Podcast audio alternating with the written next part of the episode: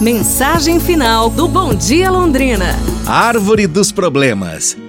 Esta é uma história de um homem que contratou um carpinteiro para ajudar a arrumar algumas coisas na sua fazenda.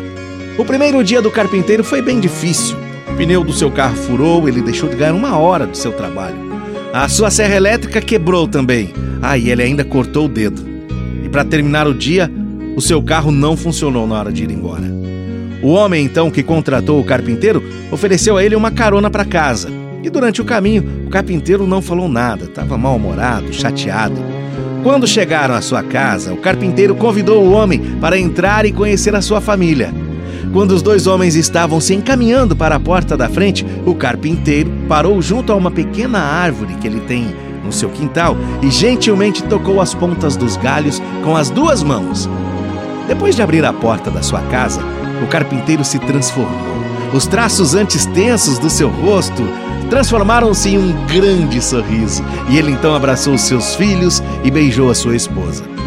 Um pouco mais tarde, o carpinteiro acompanhou a sua visita até o carro, na hora de ir embora.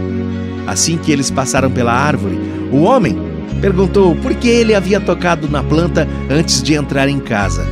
Ah, respondeu o carpinteiro, essa é a minha planta dos problemas. Eu sei que não posso evitar ter problemas no meu trabalho, mas estes problemas não devem chegar até os meus filhos e a minha esposa.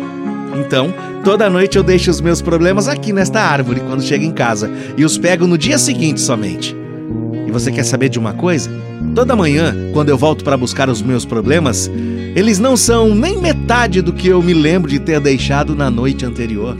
E isso faz um bem danado. É isso aí, pessoal. Amanhã a gente se fala. Um abraço, saúde e tudo de bom!